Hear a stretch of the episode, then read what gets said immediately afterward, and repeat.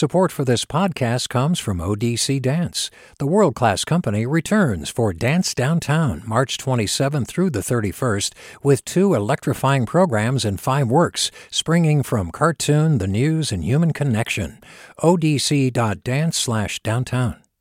Support for KQED podcasts comes from Star One Credit Union, now offering real-time money movement with Instant Pay. Make transfers and payments instantly between financial institutions, online or through Star One's mobile app. Star One Credit Union, in your best interest. From KQED. Support for this podcast comes from Aegis Living. Caring for an older parent isn't easy, especially when dad insists on doing everything himself. You want to see him safe, healthy, and happy. From caring staff to keeping families and residents connected. That's Aegis Living. Welcoming respite stays. AegisLiving.com. From KQED. This is the California Report. Good morning. I'm Saul Gonzalez in Los Angeles. We all know California is a progressive leaning blue state, but it also has big patches of red where lots of people live who really like Donald Trump. In the Central Valley, KQED's Alex Hall spoke to Republicans about their reactions to this week's insurrection on Capitol Hill that was stoked by Trump's words. Outside Fresno Ag, a hardware store in central Fresno, Bonnie Nutter called the events at the Capitol Wednesday disgusting. She thinks they painted an inaccurate picture of Trump supporters. I think a lot of it was the Antifa and BLM stealing the Trump flags and playing like they were Trump people. Nutter's friend, Joan Oakes, agrees. Despite President Trump's calls to supporters to go to the Capitol, Oakes does not believe his supporters led the mob. She still supports the president. It's just a shame that they had to do this to Trump. He's been maligned for four years now. And to have this happen at the end of his presidency, that man doesn't deserve it. The theory that Trump supporters didn't lead the violence is circulating on social media without evidence to support it. Fresno County Republican Party Chairman Fred Vanderhoof said he heard about it on the news. Those ones that went into the Capitol were not representative of 99.9% of all the other people. We had old ladies, we had young kids, we had people from every demographic, every background. Vanderhoof says it was wrong for some Trump supporters to enter the Capitol, but he also thinks it's hypocritical for Democrats to condone protests nationwide over the summer and criticize Wednesday's violence. For the California Report, I'm Alex Hall in Fresno. Even as America is in the midst of a presidential transition crisis, the coronavirus pandemic continues to take its toll. In California, the virus is claiming about 360 lives a day and infecting thousands more. In overburdened hospitals, doctors and nurses are both exhausted and angry. Angry at people who are either blase about COVID's dangers or just out and out pandemic deniers. For an in depth look, here's KQED science reporter Lesley McClurg. At her hospital in Orange County, Dr. Dinora Chinchilla says they don't have enough beds. So they've had to change the criteria for who qualifies for critical care. In other words, you have to be sicker to be admitted to the ICU now. All I see is sick, sick, sick, sick, sick, and a lot of death. Recently, Chinchilla called me, crying on her drive home after losing so many patients in just a few days. I've never lost that many patients in a short period of time. Here's what she faces daily ambulances lined up around the block, patients in large white pop up tents, halls overflowing. Chinchilla tries to hold back tears when she gets home, and her little kids run towards her after a long day. Because I don't want them to to see me sad. They give me a big hug and they say, Mommy, I'm a hero too. Back in the spring, Chinchilla felt supported as a hero in her community, but now she feels betrayed. Every time I see people on social media like having parties or gatherings, I literally say unfriend, unfriend, unfriend. I just can't take it anymore the selfishness. Another doctor in Orange County recently urged folks to stay home over the holidays in an Instagram post. Dr. Victor Cisneros says it was met by an assault of profane pandemic denial. He likens that to denying a soldier's experience on the battlefield. Where he's getting shot at and fired at, you know, and maybe in Iraq.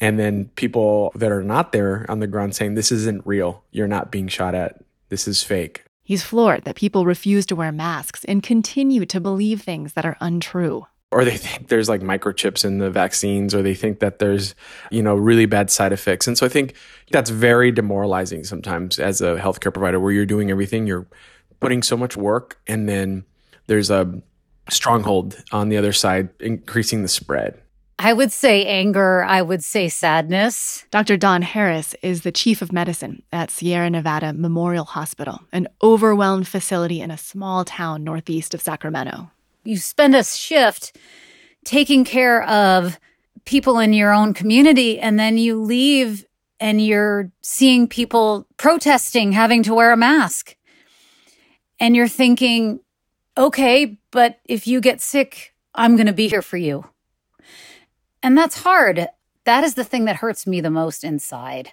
she knows she can't afford to catch the virus we don't have that many doctors if i get sick you lose me Everyone I spoke with talked about this disconnect. The general public just doesn't get their reality. Brittany Watson is an emergency room nurse in Oakland. They don't see the people who are being rushed to the hospital who are like fishes out of water who can't breathe. Watson remembers the first time she was alone with a patient who died of COVID 19. There would be a whole family and, and group of friends that would be standing here surrounding this person as they leave this world and instead they're left with me. A nurse covered in plastic from head to toe. Visitors aren't allowed inside most hospitals right now. The patient couldn't even see the care in Watson's face.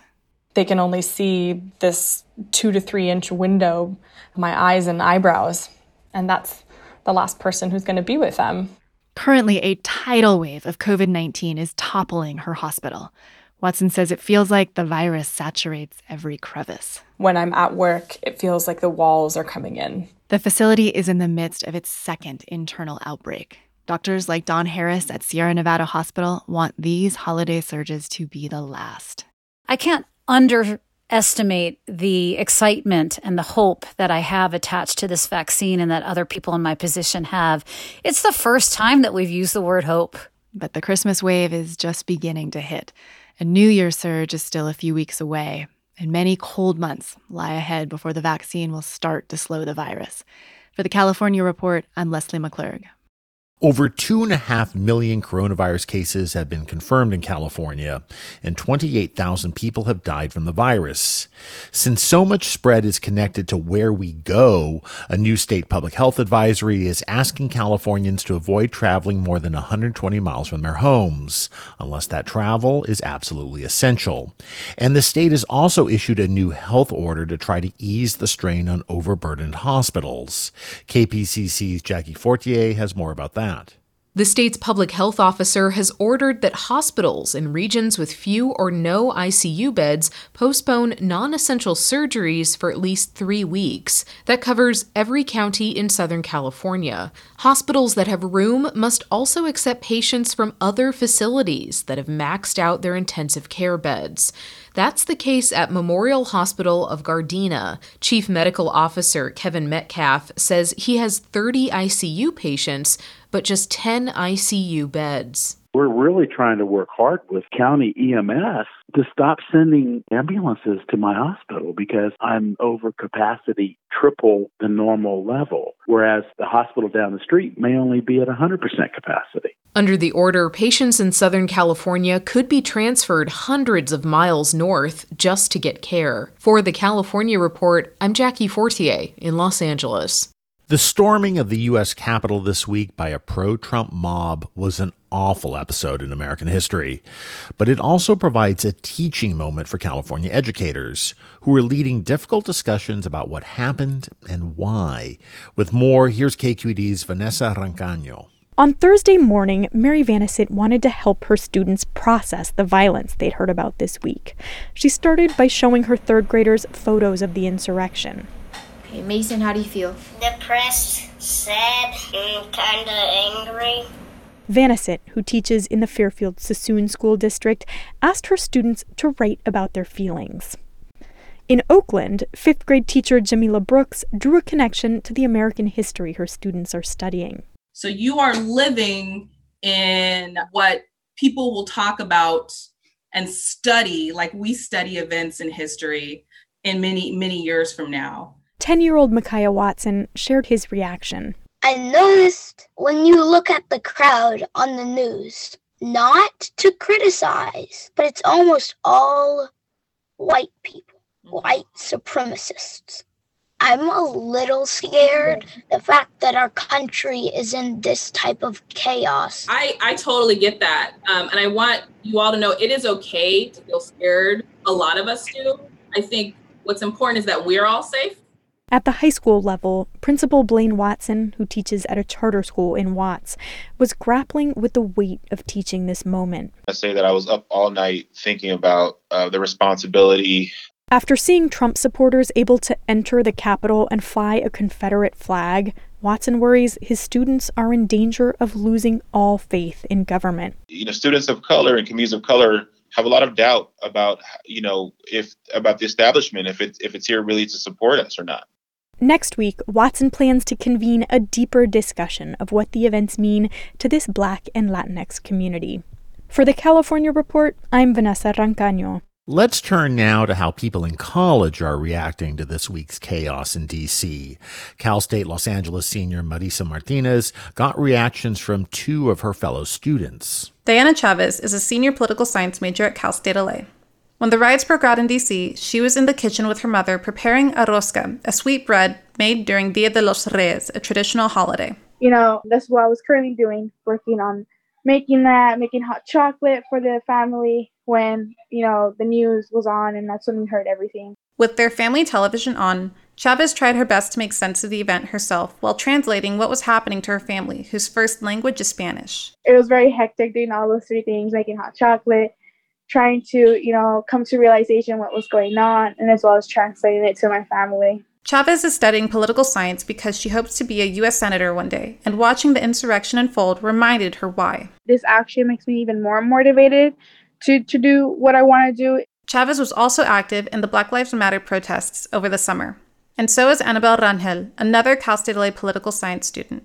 Rangel saw a stark contrast between the way law enforcement treated rioters at the Capitol and her own protest experiences. They didn't treat them nearly, not even half the way that they treat students and Black Lives Matter organizers and movement leaders. They completely just kind of let them go.